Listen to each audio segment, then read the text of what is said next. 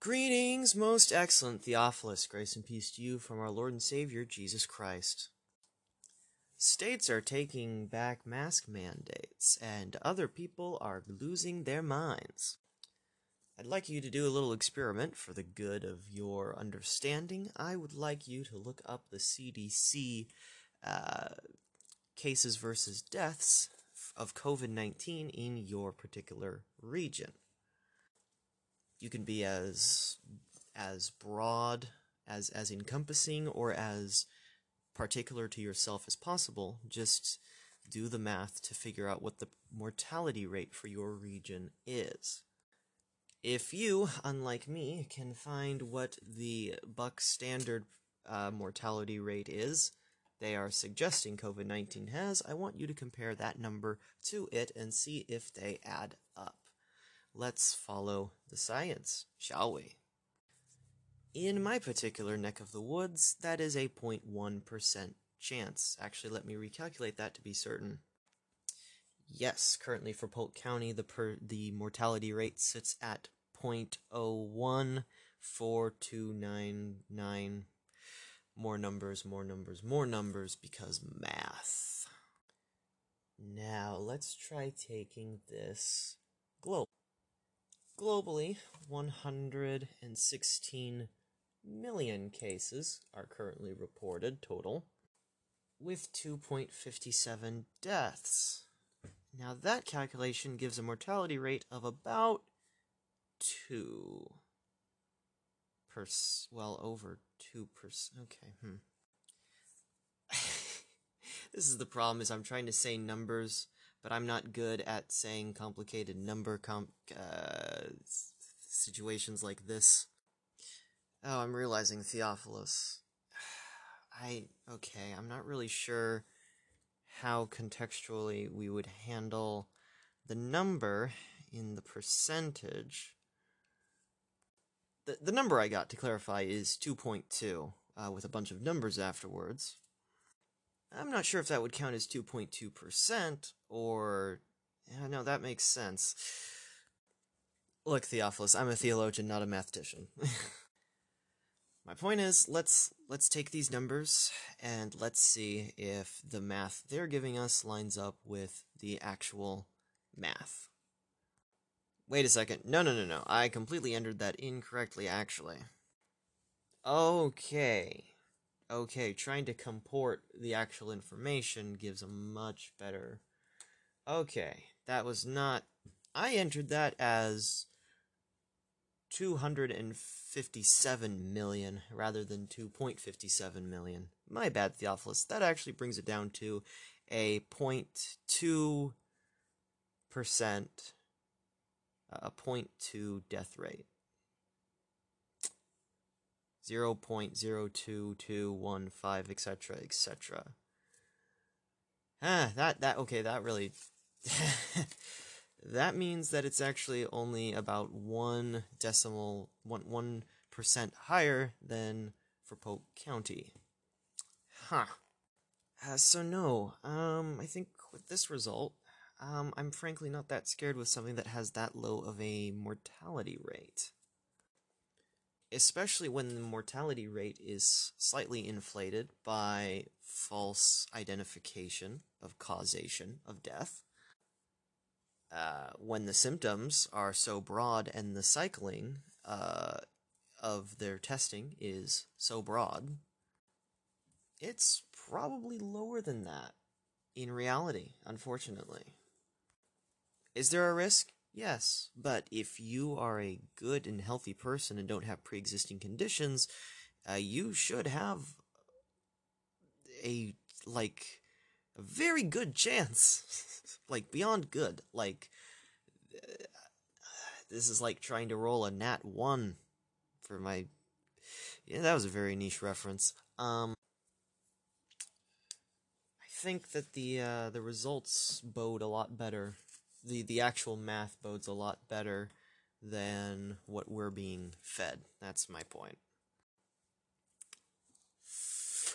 Hebrews. Welcome back to our Until It's Done part series on Hebrews, and the nature of our new covenant with God. Let's pick up right back where we left off with Hebrews 4, verse 12. Now, I know I read it last time. I want to read it again this time because I think it is a powerful statement. For living is the Word of God, and active and sharper than any sword that is two edged, even penetrating as far as dividing the soul and spirit the joints, and also the marrows, and able to judge the thoughts and intentions of the heart. That word there is logos.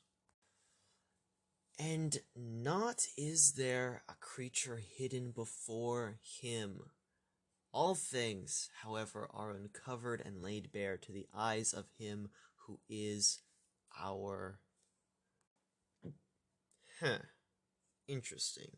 This translates reckoning, but the word is again logos.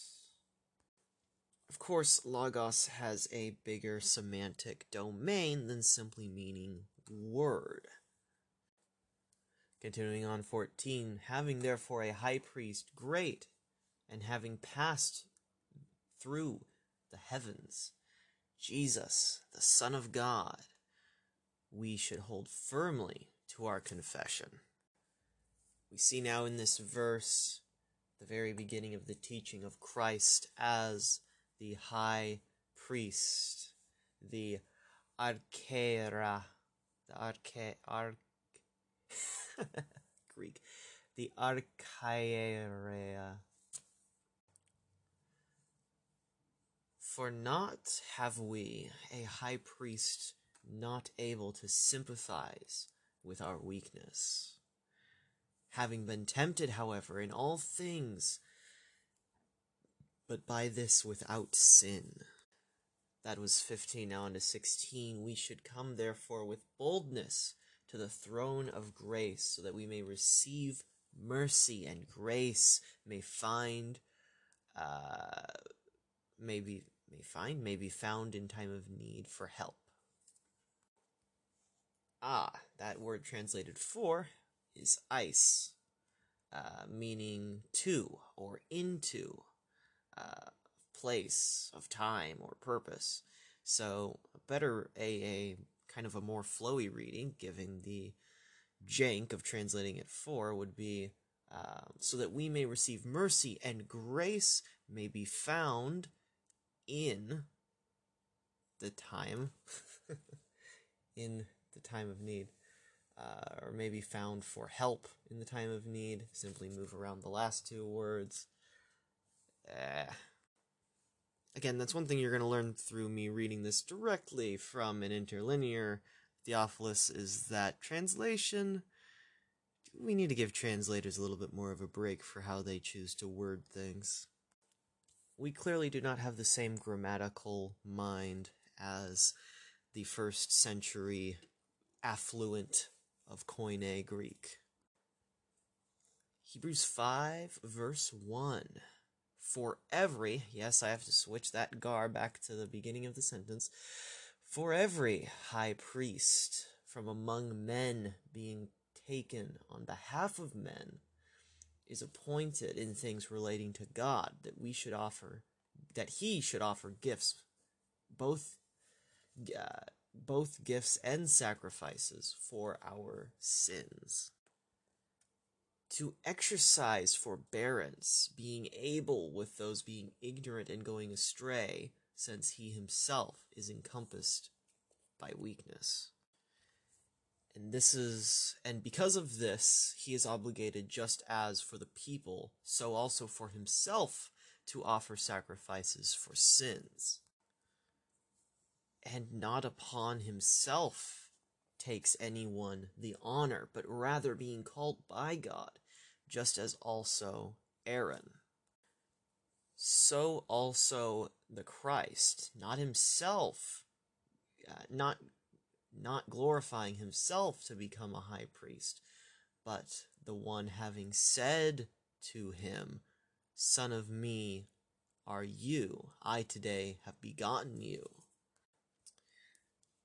6. Just as also in another place he says, You are a priest to the age according to the order of Melchizedek, Melchizedek in the Greek, who in the days of the flesh of him prayers both both prayers and supplications to the one being able to save him from death with crying and loud tears having offered up and having been heard because of reverence. Though being a son he learned from the things he suffered obedience. And having been perfected he became to all those obeying him the author of salvation eternal Let's look at that for a second. That is a beautiful little line. Verse 9. Um, teleotheus egneto pasintois hippakoosum ato aitios soteras ionio. And having been perfected, he became to all those obeying him the author or simply author of salvation, eternal. Little interested why uh, doesn't say elect right there, but uh, there's something for my Calvinist friends to chuckle at me for mentioning. Reading on verse 10 having been designated by God a high priest according to the order of Melchizedek, Melchizedek. Concerning this, much from us uh, word, and difficult in interpretation to speak, since sluggish you've become in the hearings. Um, that that's actually it's a little hard because that was a very complicated sentence in the Greek. uh, concerning, let, let me try to put this in more of a coherent way for the mind. Concerning this, there is much from us to say and uh, which also it's also difficult in interpretation to speak since sluggish you've become in your hearings. 12 even though you ought to be teachers by the time um for even though for even you ought to be teachers by the time uh, again, you have need of one to teach you what is the what are the principles uh, of the beginning oracles of God, and you have become uh, in need. You have become having need of milk and not of solid food. For everyone partaking on partaking of milk is inexperienced uh, in the word of righteousness. Um, for an infant, he is. By the way, that word for partaking is metacon.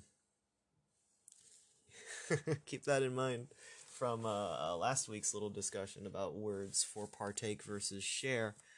Uh, this again refers to uh, from meta and echo, to share or participate, by implication belong to, to eat. I'd also like to note that milk in the Greek is galactose.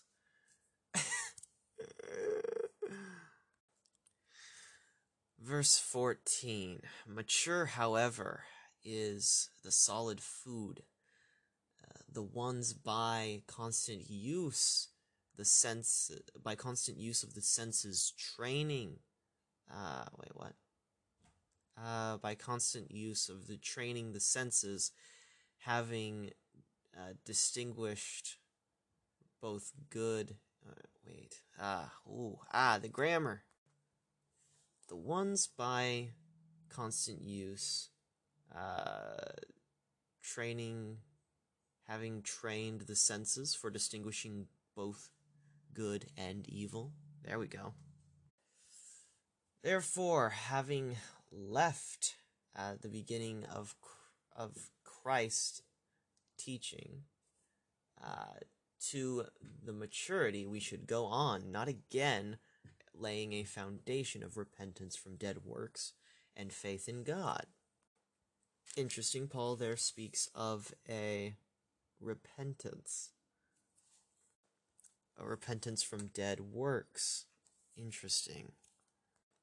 I wonder if you could call those works of iniquity, and thus see that the Bible is teaching repentance from sin.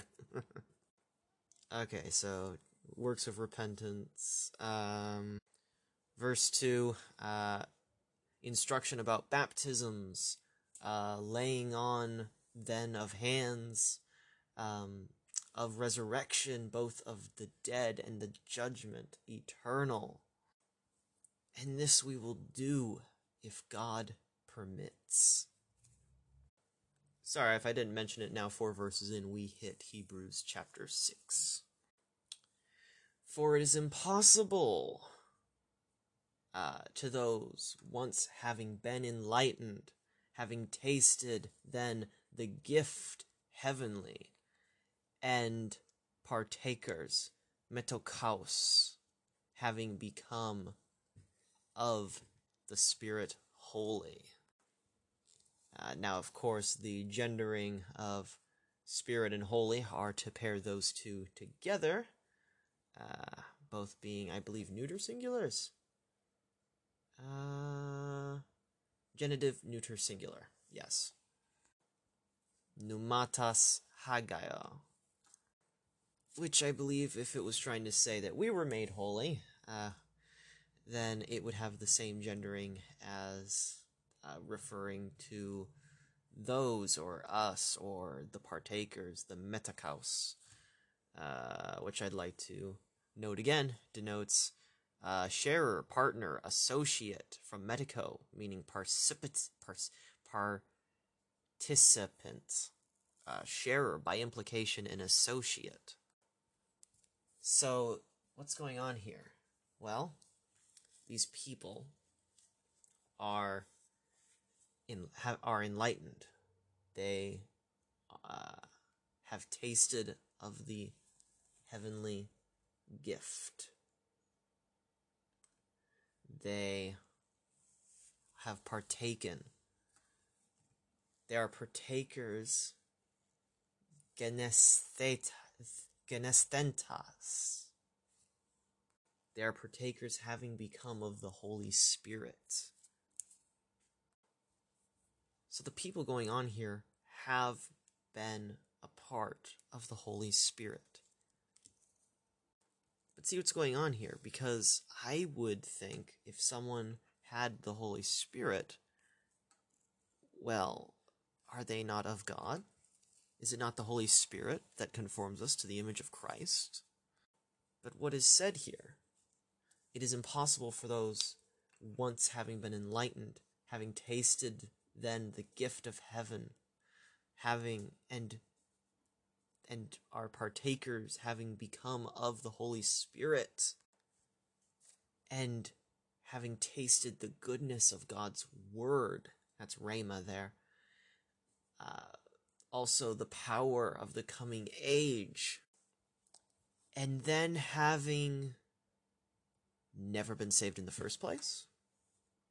And then having. No. And then having fallen away. Parep, parepesantas, from para and pipto, to fall aside, to apostatize. Them having fallen away, again to restore them to repentance, crucifying in themselves the Son of God and subjecting him to open shame. What's that mean, Paul? I mean, I there's many people who think they've partaken of the Holy Spirit. There's many people who, by all accounts, were probably were in the faith, but then they fell away, but now they're back. So, were they never saved in the first place? Well, no. It says that they fell away. What's going on here, Paul? What what are you what are you preaching that Luke or Mark is writing down? There's my opinion on it. we've already started to hear, and we'll see throughout Hebrews, that there is this constant drumbeat in her of the oneness, the once and for allness, and that for all is temporal, not personal. It's once for all time sacrifice of Christ, that there is no representation, that there is no rekindling, there is no re sacrifice.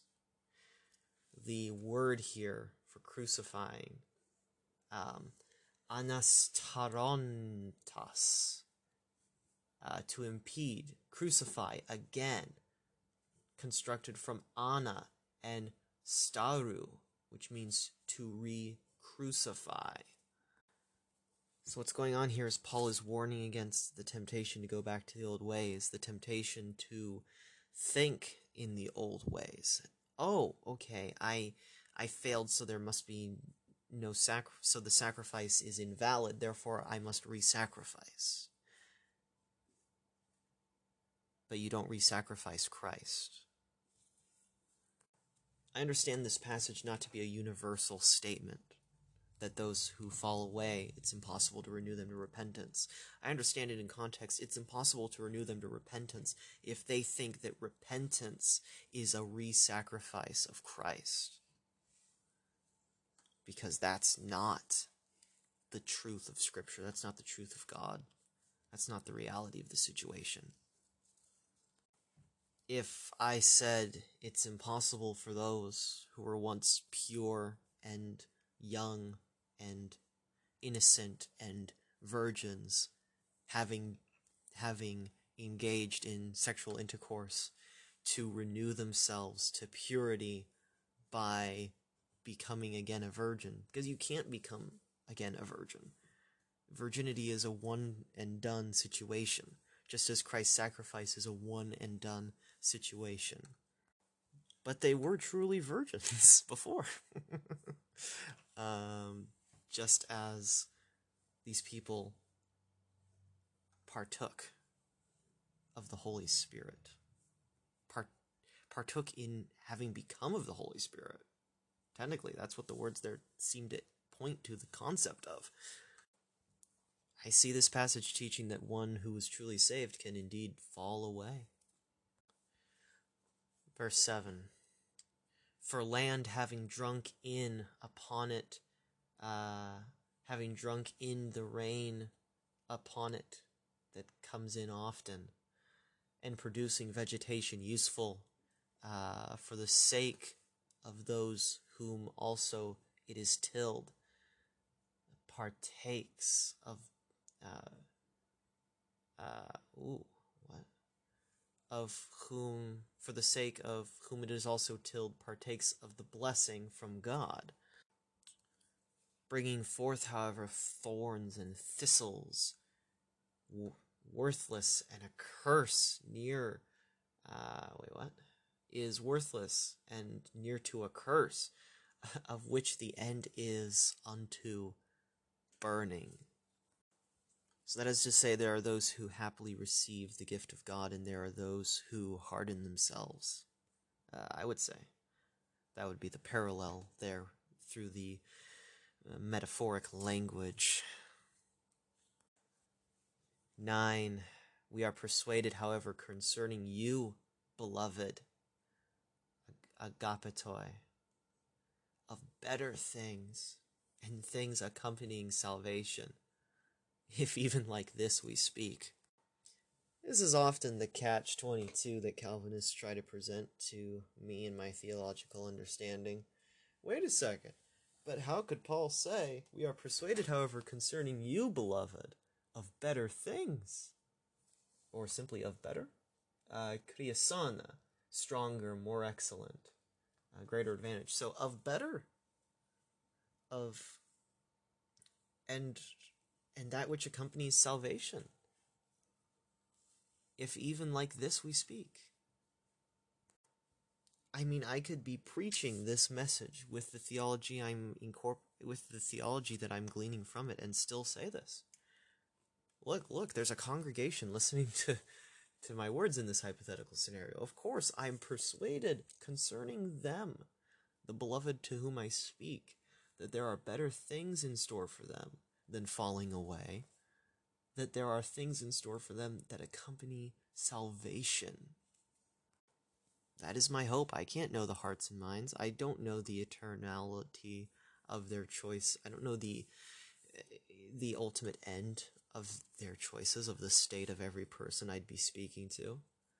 I am persuaded, however, concerning them, that there will be things accompanying salvation, that there will be better things for them, because that's the only sign man has of a believer's, of the truth of a believer, is that there are accompaniments to their salvation we we see this in James 2 where he's like show me your faith without works and I will show you my faith by my works. And we see this in Ephesians 2 that because we are saved by grace through faith we are in Christ and we were foreordained in Christ to do good works to be God's workmanship. So of course I could happily hopefully preach this message that those who hear it, I'm, pers- I'm persuaded that those who lent an ear to my message, that there are better things for them, that there are things for them accompanying salvation. Could I be incorrect? I could be. But of course, even the Calvinist must agree that we don't know who will in the end be saved. And how could we be persuaded? Verse 10 For not unjust is God. To forget the work of you and the love that you have shown toward the name of Him, having ministered to the saints and still and still ministering. 11 we desire now each of you to the same this each of you the same to show earnestness toward the full assurance of hope unto the end, so that not sluggish you may be, imitators, however, of those through faith, of those through faith and patience inheriting the promises. Through faith and patience they earned, they inherited the promises. 13 for Abraham, having made his promise, uh, God, since by no one he had greater to swear, uh, he swore by himself, saying, If surely blessing, I will bless you, and multiply, I will multiply you. And thus, having waited patiently, he obtained the promise. For men by one greater swear, and of all their disputes, an end for confirmation is the oath, in which more abundantly desiring God to show to the heirs of the promise the interchangeableness of the purpose of him guaranteed by oath. Now, wait a second. The heirs of the promise. Well, how did they become heirs of the promise? Well, we see just a few verses ago by faith and patience. 18. So that by two things unchangeable, in which it is impossible to lie, for God, uh, strong uh, for God, encouragement, a strong encouragement we may have, having fled for refuge to take hold uh, of that which is set before us, hope, which as an anchor we have of the soul, both sure and unshakable, and entering into that within the veil. Where the forerunner for us has entered, Jesus, according to the order of Melchizedek, a high priest having become to the age. what a nice passage. I'm contemplating if I should read on or move to a different topic. Hmm. Let's read through chapter 7 just to hammer things home.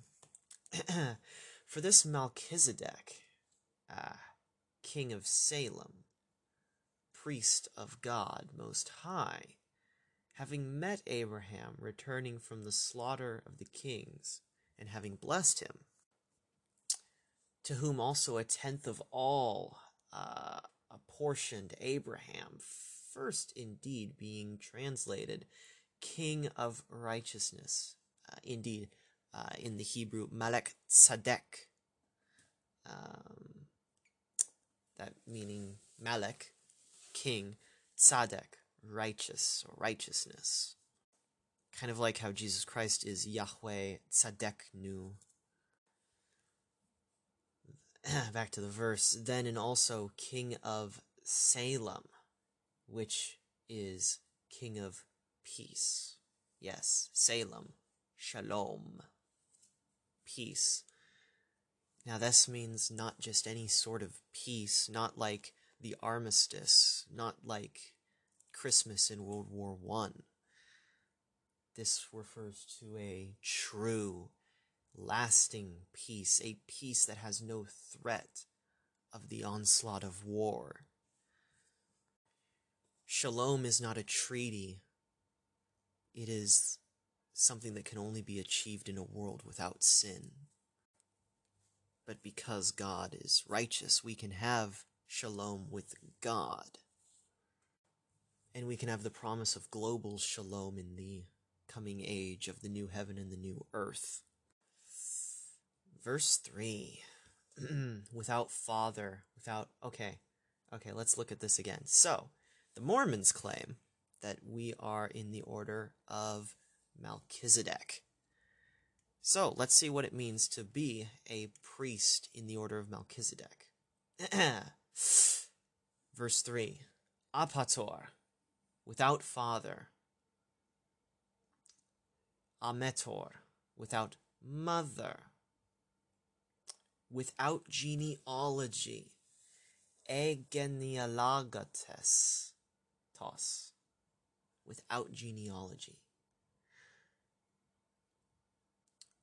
Mete arken hemeron, without beginning of days.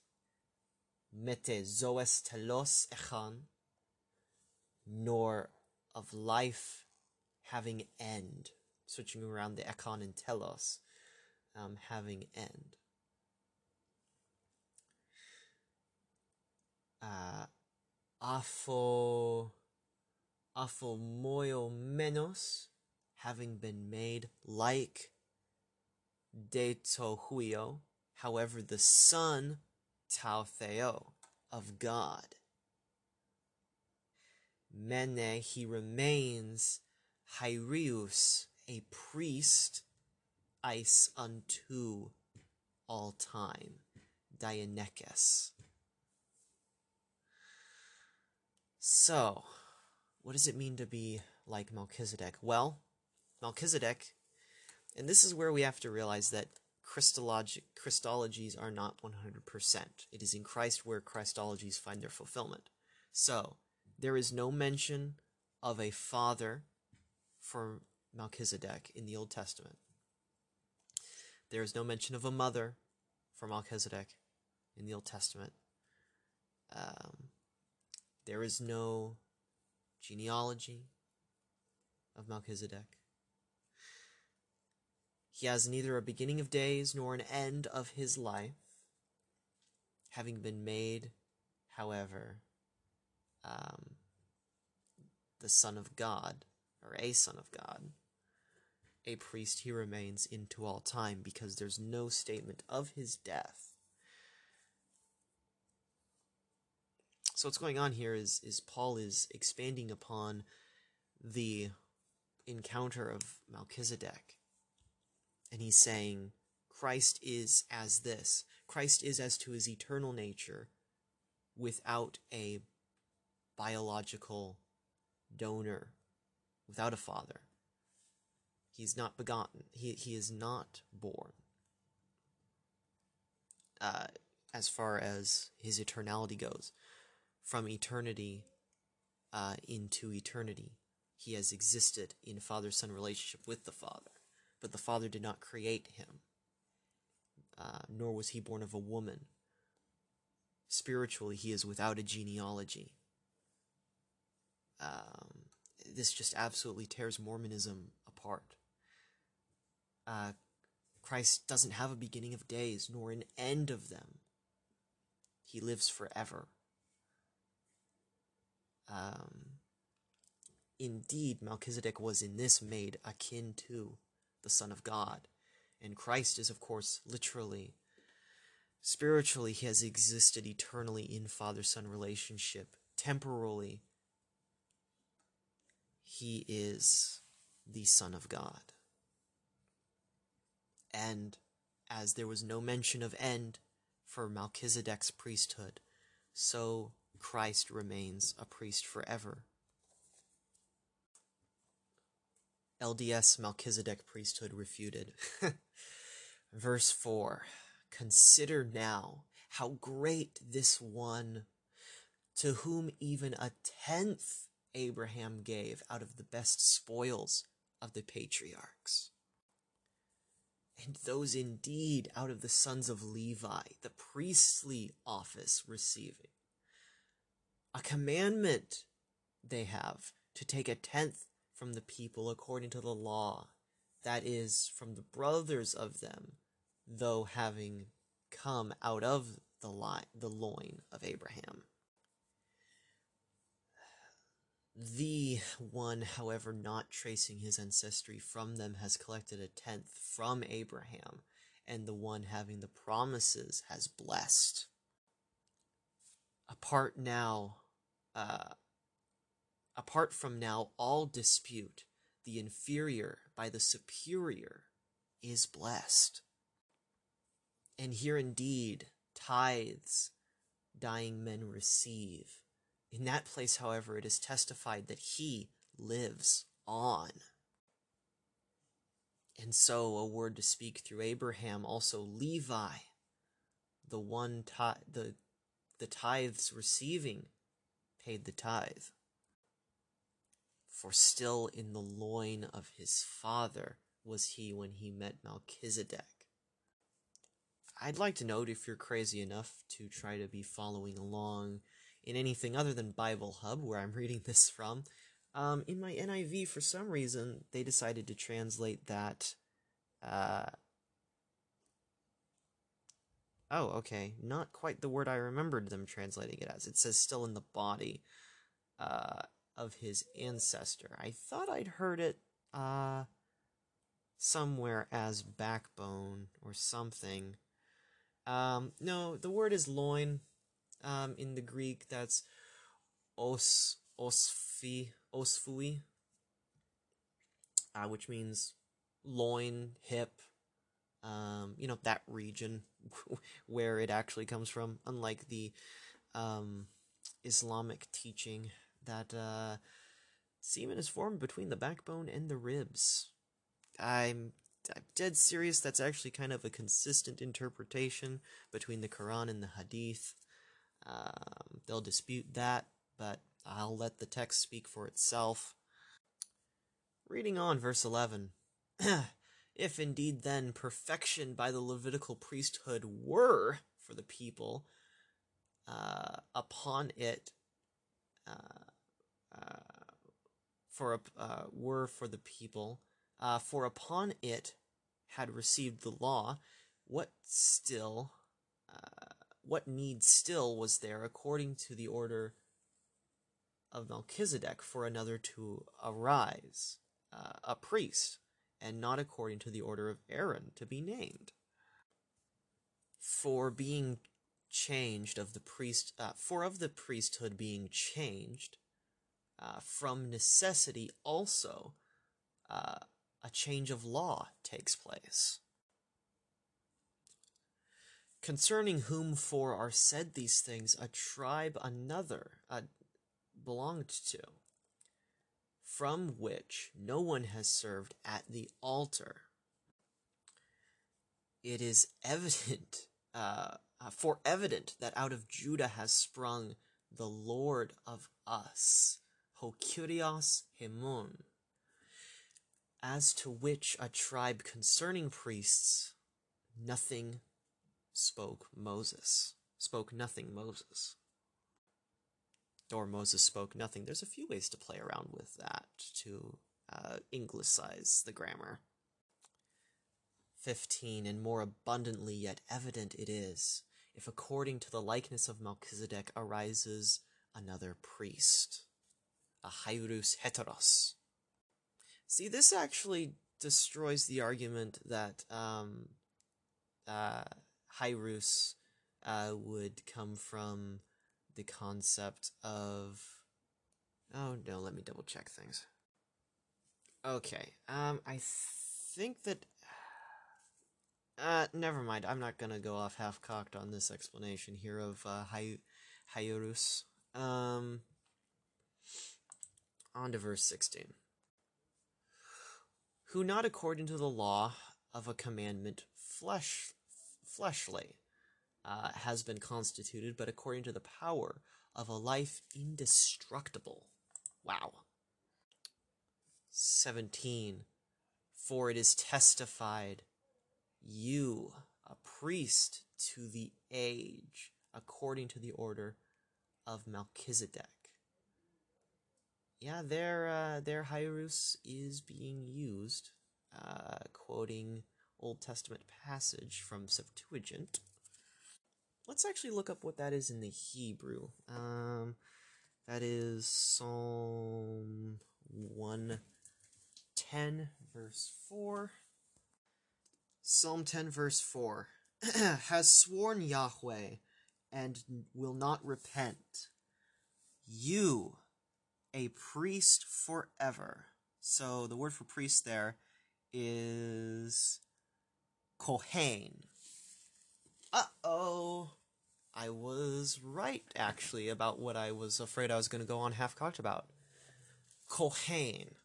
Only a Levite, according to Judaism, can be a Kohen.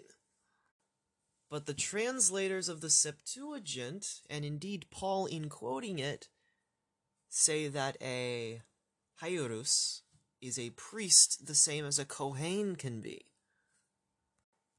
And even in this, since uh, it says a priest in forever according to the order of Malik Tzadek, shows that, uh, well, that says that even one in the order of Melchizedek could be a Kohen. So there goes, I don't remember the guy who made that argument, but there goes his argument right out the window that there was no way the early church could use the concept of Hierus uh, which Old Testament wise seems to find its root in Kohen. It clearly they didn't understand it to solely refer to a uh, Levitical priest because Christ is not a Levite. He is a Jude- he is a Judean. He is a son of the tribe of Judah. Um, yet indeed he is called a Kohen. Uh, with the Hebraic background. He's called a Hyrus in the reality of the language that was uh, recorded. So this indeed means a priest of the highest caliber. So the only the only proper usage of priest in the New Testament is attributed to Christ.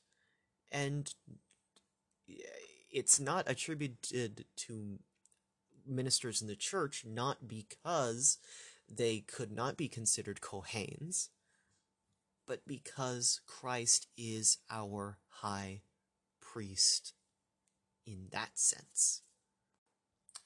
Okay, uh, in First Peter, it is actually um also actually uh the only time that the entire body of Christ is referred to as priests. First off, it's referring. Let me correct slightly. Um, in doing this, it refers to the entire body of the, the entire true body of Christ, and it does refer to us using that root of Hierus, uh, which Septuagint wise finds itself translating Kohen, which is a true uh, true Judaic priest. So there is no class in the body of Christ of priest. We are all in a royal priesthood. And our ministry in that priesthood is to offer spiritual sacrifices. But that is First Peter. Let us get back to Hebrews. Verse 18 A putting away, indeed. Uh, for, a, for indeed a putting away there is of the preceding commandment, because of its weakness and uselessness. For the law perfected nothing. Introduction, then, of a better hope by which we draw near to God and to as much as not apart from the oath, those ones truly, uh, for those ones truly without an oath are priests becoming. However, with an oath, through the one saying to him, has sworn the Lord, and not will change his mind, you are a aiuros Haiuros, you are a priest to the age. By so much also of a better covenant has become the guarantee Jesus. And though, and indeed, uh, and indeed, those many, mm, okay, how do we incorporate that? And those indeed many are becoming, are having become priests, uh, because of death, because of uh, death being prevented from continuing. Um, okay. yeah, the, the Greek is clearly makes sense to the affluent. I am not, however. Um, hmm. 24. Ah, because of the abiding of him to the age, a permanent priesthood he holds. Or rather, permanently he holds the priesthood. If See, they could have easily tr- uh, directly translated that much better and more on point. Um, aparabaton ten haurosinin. Um, uh, the first word, aparabaton, meaning unequivocally, unchangeably, not passing away, untransferable. Um, it could say not passing away, he holds, 10 being the definite article, the priesthood, uh, or forever holding the priesthood, um, permanently holding the priesthood. You know, I feel like those would be proper permutations of that word uh, into English. Um, continuing on into 25. Um, Wherefore also to save to the uttermost he is able those drawing near through him to God, always living to to intercede for them. So he is able to save to the uttermost, the panteles, complete, entire, perfect through all time, from pos and telos, full ended he is able to save to the full ended, the full entire, the full complete, to the uttermost, completely. Those who draw near through Christ to God. Uh, because he is always living to make intercession for them.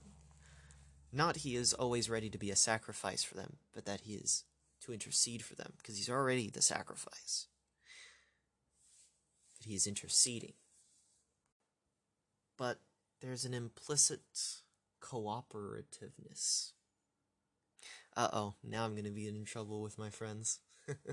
there's implicit cooperativeness, those drawing near through him to God. In other words, in other words, For those in Christ there is no condemnation. because he is able to save to the uttermost those who draw near through him to God, because he intercedes for us. If you have a Christ who does not, by his sacrifice, become able to save to the uttermost those who are in him, who draw near to God through him. If you have a sacrifice of, of God that doesn't do that, there is a problem. I'd say there's room for those who uh, turn away from drawing near through him to God. But the Catholic view is simply just to deny what this is teaching, in my opinion. You can go to the Mass a thousand times, accidentally, well, that doesn't make sense, uh, wind up committing a mortal sin just before you die after having gone to Mass.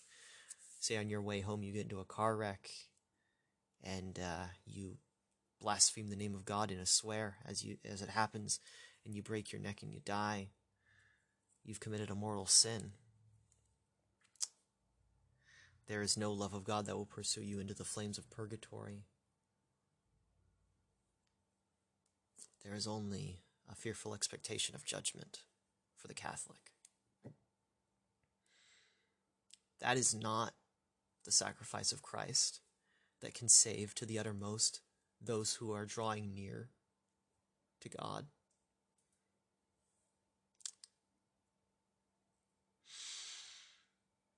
This verse teaches a very powerful thing. And it's that if you are in Christ, Christ is able to save. And he does save to the uttermost. That is the sacrifice of Christ. It is a sacrifice that perfects those for whom it is made. If I am in Christ, there is no condemnation. If I sin in Christ, there is an obligation to repent. I am called to repent. And if I am truly in Christ, the Holy Spirit will produce in me the work in keeping in repentance. I will bear fruit in keeping with repentance. The only sin so great as to be unforgivable is to harden your heart against God, to flee God, to deny the Master who bought us. We'll see that as we continue. You'll hear me say that when I talk about the unforgivable sin, because what the unforgivable sin is truly speaking to is the nature of the heart of the one committing it, less the action but the heart. 26. Such indeed for us also was fitting a high priest, holy, innocent, undefiled, having been separated from sinners, and higher than the heavens having become, whom not whom not has every day need whom, whom not has everyday need as the high priest first for his own sins uh, to offer up sacrifice, then for those of the people. For this he did once for all himself. Scroll down. Have offer up. So now we can actually look at that. The once for all. If Ephap, Ephapox, Ephapox. Once, once for all, at once, from Epi Hypox. Hopox. Um, Hopbox something something, which means a word that only appears once. Uh, Hopox, upon one occasion. So there. it's it's the one word that means once and for all. It's one word that means once, eternally so. So he did this himself once forever. offering up himself. He doesn't do it continually, he doesn't do it forever. He has once for all offered up himself. And this is the contrast between the Judaic priesthood and the priesthood of Christ, where they had to offer many sacrifices. He offers one, and only one, only ever one. It is not represented, it does not need to be represented because Christ is eternally at the right hand of the Father, the Lamb standing as though slain. It is an eternal reality. I'm not representing the buying of my clothes when I put them on in the morning after taking them off. I'm simply with my clothes. 28. the law for men appoints as high priests having weakness. The word, however, of the oath, which is after the law, a son to the age, having been perfected. The sum now of things being spoken, such we have a priest who sat down at the right hand of the throne of majesty in the heavens. That's actually where we're going to leave it.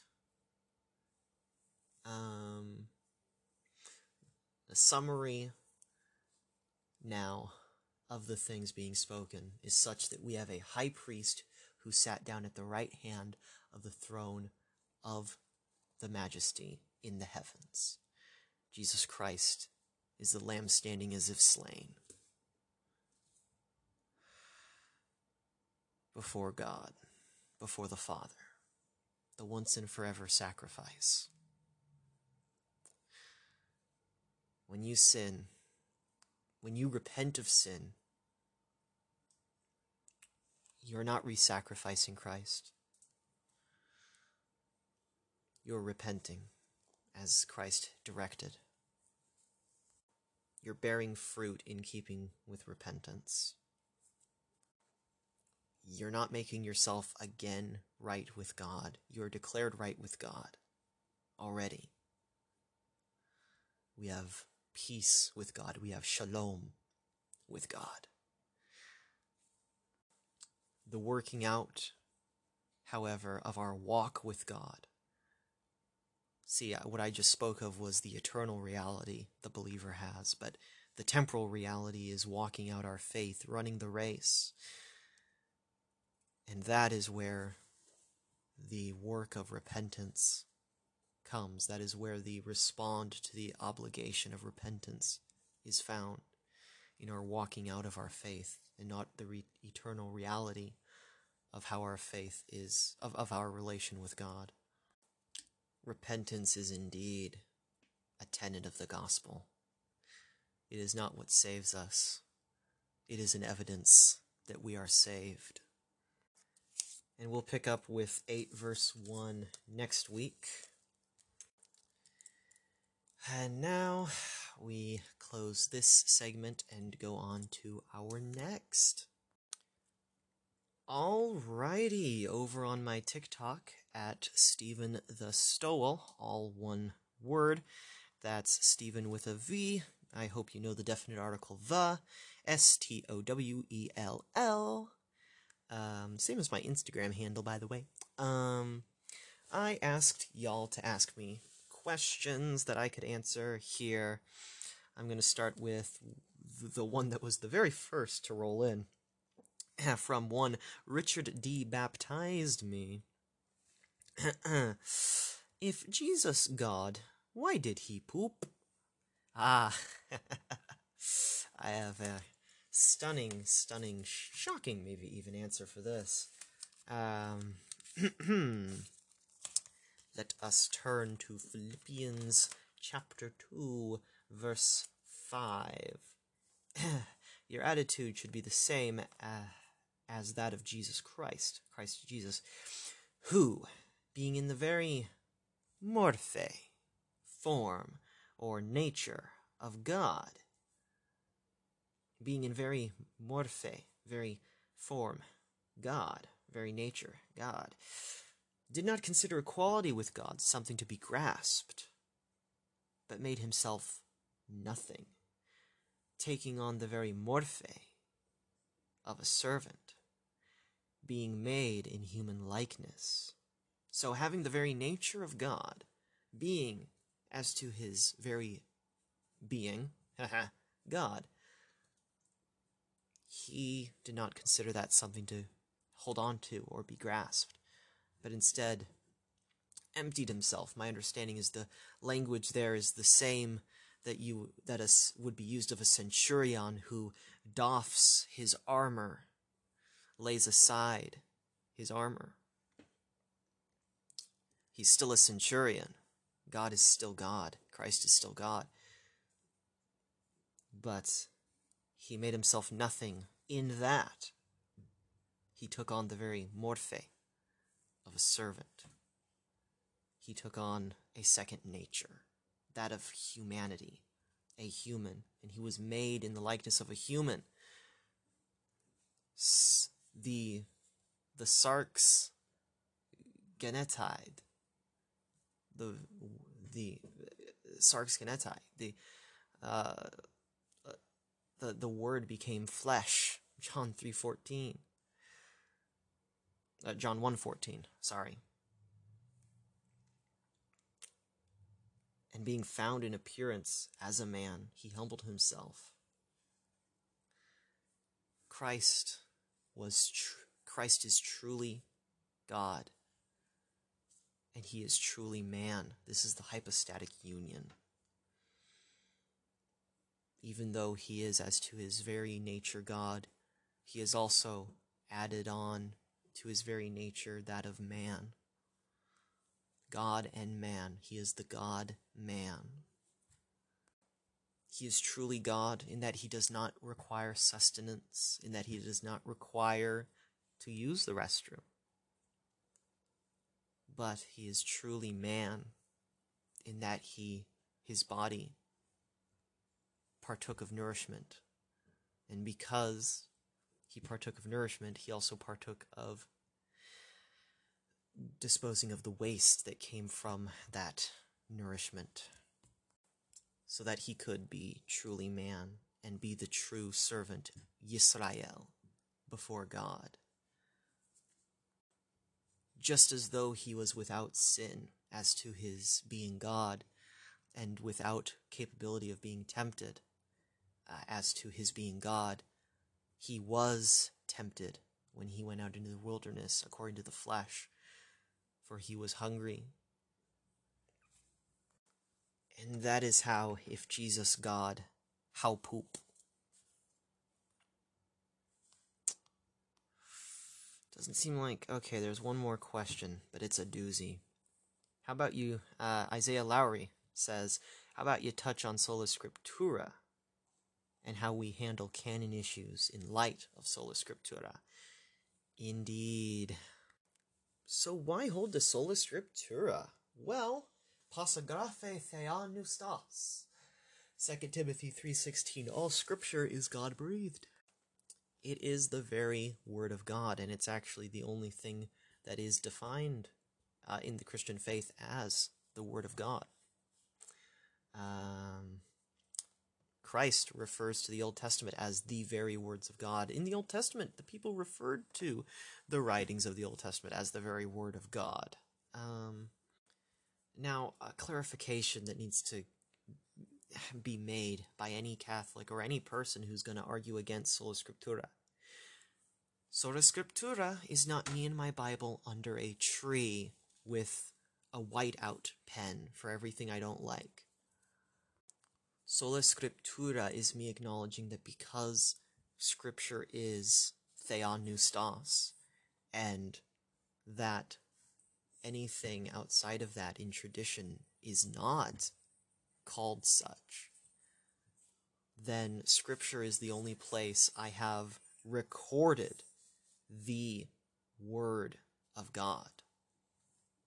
Like, in its totality. Like, this is the Theopneustos. Give me one word of Christ or any apostle.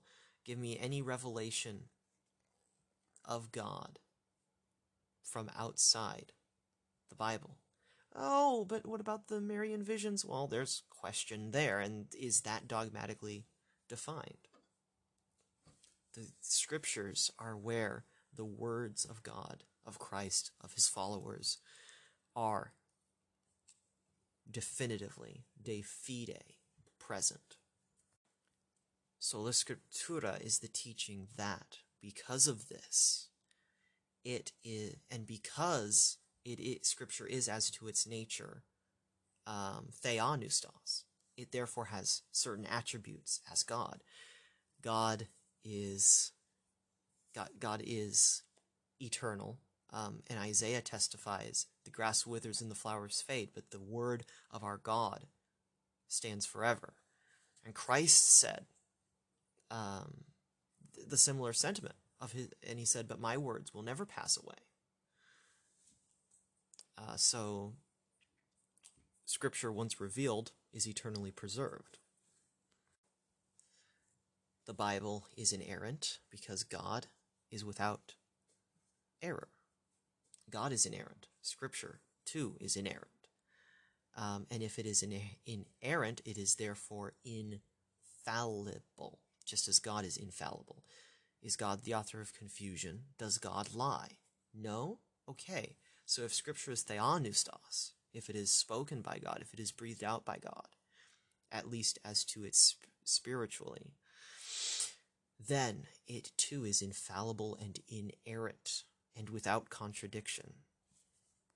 If it is infallible, then because everything else we have regarding Christian faith and living is written without direct inspiration by fallible men, then any rule of faith outside of Scripture is by default fallible subject to fallibility, and is not inerrant. That doesn't mean it is in error, and that doesn't mean it is false. What that means is that it does not have that same nature of Scripture. Scripture is our only or sole infallible rule of faith.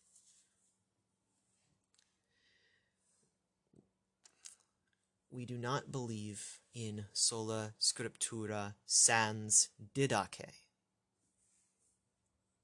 That would be scripture alone, no tradition, without tradition. We can accept tradition as Protestants, but we must judge all things by that which is the infallible rule of faith. And I do this with any teacher of the Word of God, any expositor if what they have to say stands by the testimony of Scripture, I can accept it. And where they differ, I must hold to the revealed word. So, what I'm trying to disabuse is the common misconception that the sola in sola scriptura is applying to rule of faith and not to infallible. It's implying to it's applying to the infallible part of that statement. And also, the one who says they have no tradition is the one who is a slave to their tradition. We must then explain how we rightly handle the Word of God. Uh, and tradition does play a role in that. It doesn't play an infallible role in that, but it does play a role in that. The key way to achieve sound biblical exegesis and not eisegesis, exegesis from, you know, X, from, uh, versus eis, into. So to read out of the text, to exegete a passage, you need context. Context. and this one is a doozy. Context what are the surrounding verses? What is the point of the passage? What is the point of the book? What is the genre of the book? What is the audience? Who are the audience? What is the cultural comprehension of the audience that they would be understanding these words by? and beyond those things, even, and alongside those things, even, if your understanding of a passage puts that scripture at odds with another passage, you are interpreting one of those two passages incorrectly. These are simply the logical checks and balances that the sound Protestant has in mind when they are reading Scripture. And I would argue the Catholic would have to agree that these are sound and logical ways of handling the Word of God, even though even though they believe they should believe epistemologically that there is no way for the individual to understand the Word of God. But the best part is is that I am not on the hook for every single passage of the Bible to have to render a meaning by my own, which I would argue I'm not rendering a meaning by my own anyways. I'm actually just letting scripture speak for herself. However, there are many places where the author or the or the person being recorded in the passage uh, in narratives exegete themselves exegete their own usage. And what a blessing! I don't have to look at all of the parables and go, what does this mean? Jesus explains what he means by the parables, and I don't go beyond what he makes application with. I don't go beyond the moral of the story. I don't read into a parable that which is not the point. So that was the important epistemological uh, how we can handle sola scriptura side of it. The next part of the question is how can we handle the canon issues in light of sola scriptura? Well, I would ask first and foremost is it scripture because it's canon? Or is it canon because it's scripture? And the Catholics who I've raised this question to have agreed that it's the first, that it is considered scripture because it is canon. Whereas I say, no, it's considered canon because it is scripture. God has infallibly has an infallible canon that he has revealed to fallible people. We do not determine what the canon is. We do not determine what is scripture by setting the canon. We set the canon by what is Scripture. Who determines Scripture? Well, the Torah is where the revelation of God began. Just as the very first thing I wrote was the start of the canon body of works of Stephen Stowell, so uh, the Torah is the start of the canon body of revelation from Yahweh Elohim. And in the Torah, God actually gives a precedent for how we can determine whether new revelation is from God or not. Let's run through that. Deuteronomy 13. If a prophet or one who foretells by dreams appears among you and announces to you a miraculous sign or wonder, and if a sign or wonder of which he has spoken takes place, and he says, Let us follow other gods, gods you have not known, and let us worship them. You must not listen to the words of the prophet or dreamer. Yahweh your God is testing you to find out whether you love him with all your heart and with all your soul. It is him you must revere. Keep his commands and obey him. Serve him and hold fast to him. That prophet or dreamer must be put to death, because he preached rebellion against Yahweh your God, who brought you out of Egypt and redeemed you from the land of slavery. He has tried to turn you from the way of Yahweh your God, from the way Yahweh your God commanded you to follow. You must purge evil from among you. So, even if Muhammad comes along, or Joseph Smith comes along, or someone from the NAR comes along and they proclaim to you things, or they even do miraculous signs and their prophecies come to pass, even if, even if they have wonders and signs and miracles if they're preaching a different God. Do not listen. That is not from God. So when Muhammad comes along, even if he makes prophecy that comes true, um, Still, he preached Allah and not Yahweh. Allah, who is a father to none, whose Mashiach, the Christ, did not die on the cross, as prophesied in the Torah, as fulfilled in the New Testament, who did not, who, who is a yeah, who is a father to none, um, a, a God who does not demand sacrifice. That is a different God, one we have not known. And when Joseph Smith comes along and does what he does and proclaims, We have imagined and supposed that God has been God from all of eternity, but I will refute that and take away the veil. But when we compare that to Scripture and we see Psalm 90, verse 2, the last clause, from everlasting to everlasting, thou art God, we see that Joseph Smith is saying, Let us follow other gods, gods you have not known, and let us worship them. And we must deny the revelation.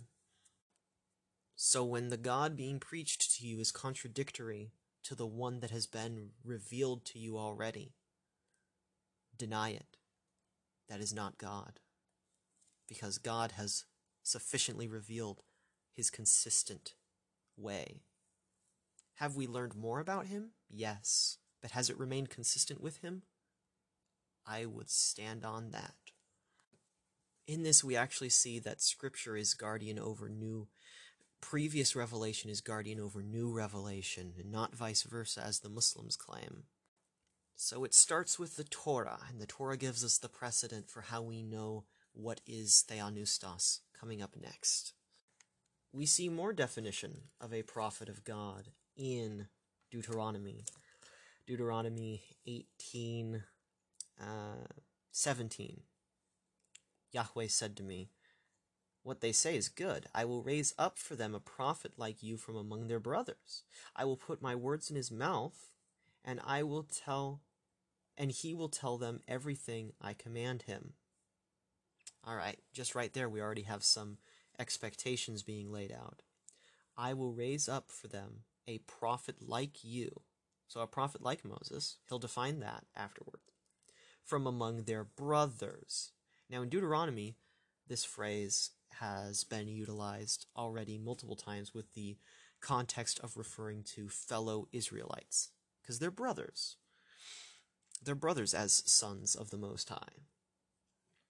So, the prophet like Moses is an Israelite, and we'll see this in the following passage. So, precedence for new revelation. It's coming from an Israelite.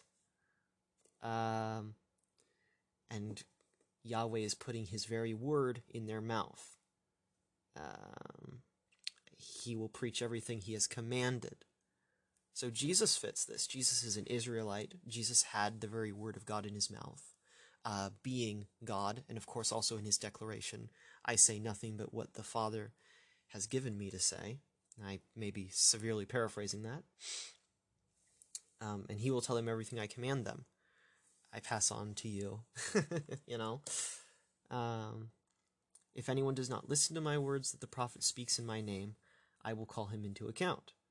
But a prophet who presumes to speak in my name, anything I have not commanded him to say, or a prophet who speaks in the name of other gods must be put to death. So we know it's not from God if they're preaching in the name of another god.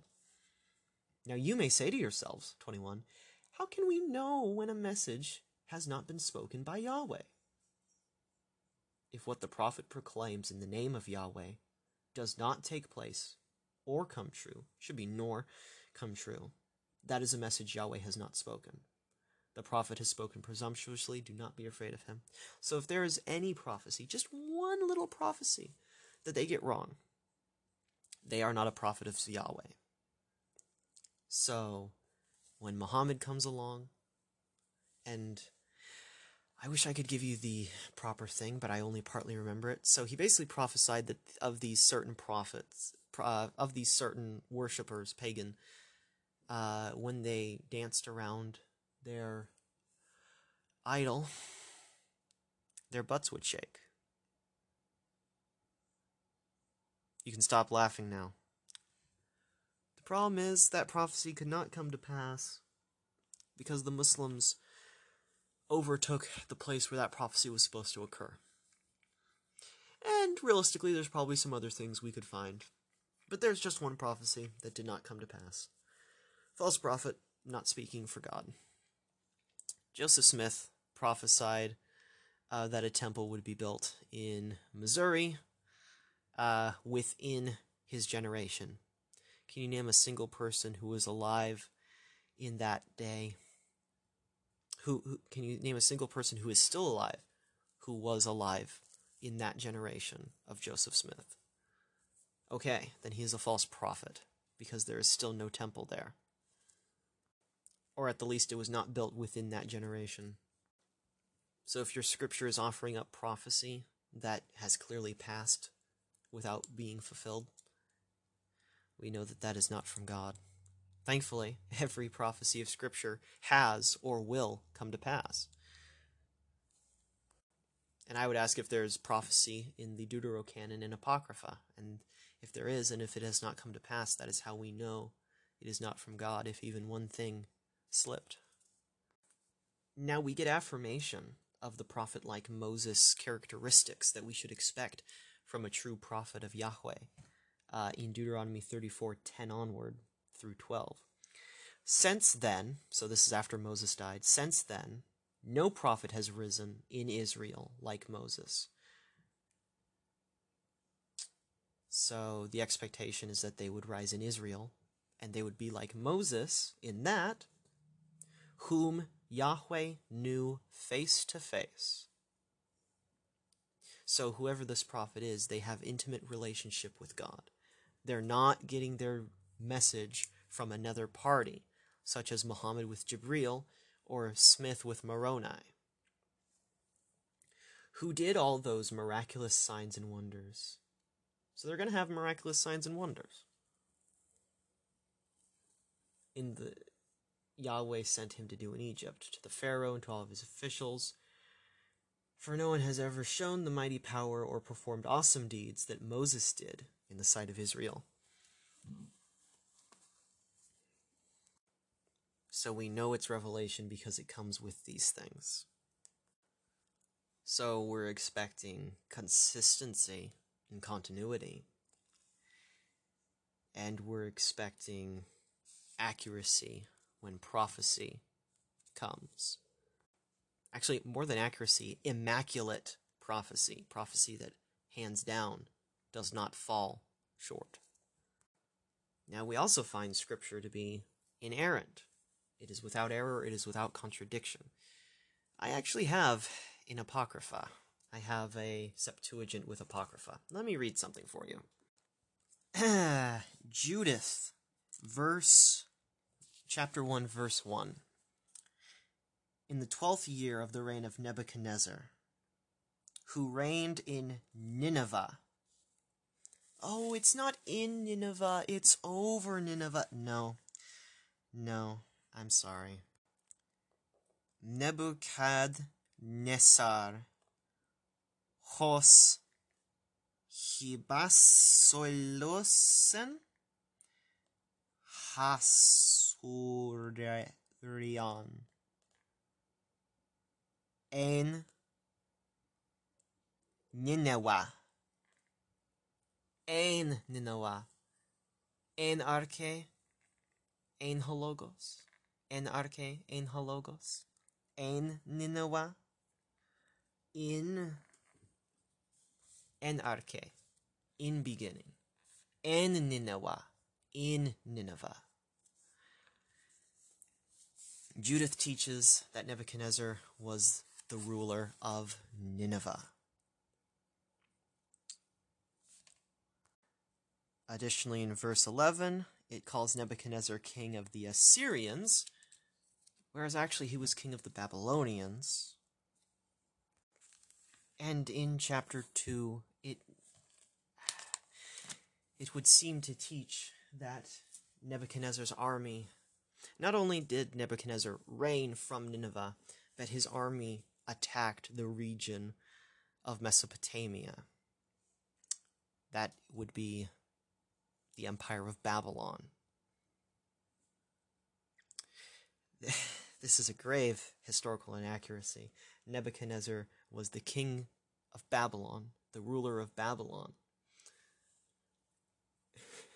By virtue of being ruler of the Mesopotamia, he would probably also have reign over Nineveh. But that is not what Judith taught. Judith taught something that is patently historically inaccurate and comical and there's no sign of textual variation to save. There's no similarity between Babylon and Nineveh in the Greek to justify textual variation. There, there's no sign of mistake. There is only sign of there, there's no sign of, of textual variation of scribal mistake. There is only sign of grave historical inaccuracy and even in the most difficult of biblical textual variation, there is not historical inaccuracy. There is evidence of textual variation that explains the difficulty in the text. It is always reconcilable. It is always understandable. This is not understandable. This is not reconcilable. This is not from God. This is a man, this is the hand of man trying their best, but getting it wrong. And you may ask, to what end? I'd say, I don't know, to what end did most apocryphal works be writ, uh, have their. to what end were most apocryphal works written? It's hard to say. I, I believe that there is a perfectly uh, sola scriptura based hermeneutical way to actually, if we wanted to be sticks in the mud about it, divine the canon uh, from Scripture alone. I think that is a very hard, arduous, drawn out process that I am I want to make, but I'm not prepared to make. Um, but also, I can rely on us having had it right from day one because the canon is actually, uh, as far as the 66 are concerned, the 2,000 year old attested canon. Have people accepted more? Yes. But those who were most versed in the original languages denied those extra works. I believe we have fallibly defined the infallible canon of God. I believe history is on my side. I believe the fathers are on my side uh, when they are able to make proper decision. I find the evidence to speak for itself that the 66, the canon of 66 books, is Theopneustos. That it is the Passa Graphe, that is Theopneustos. I don't need a table of contents. I need the Word of God that testifies to itself. and that brings us to the end of today's episode, Theophilus. what a day. Uh, what a day. I'd like to thank everyone who uh, responded to the Q&A. Um, and if you want to ask me questions, uh, feel free to pop on to my TikTok and either DM me or if you really can't wait till the Friday Q&A video, uh, feel free to comment noting that you are asking for a most excellent Theophilus Q&A segment. This can be anything, questions about myself, uh, about theology, about what I'm doing. Ask away, please. This goes so much better when I actually have questions to run that segment. But now I'm afraid it is time to go.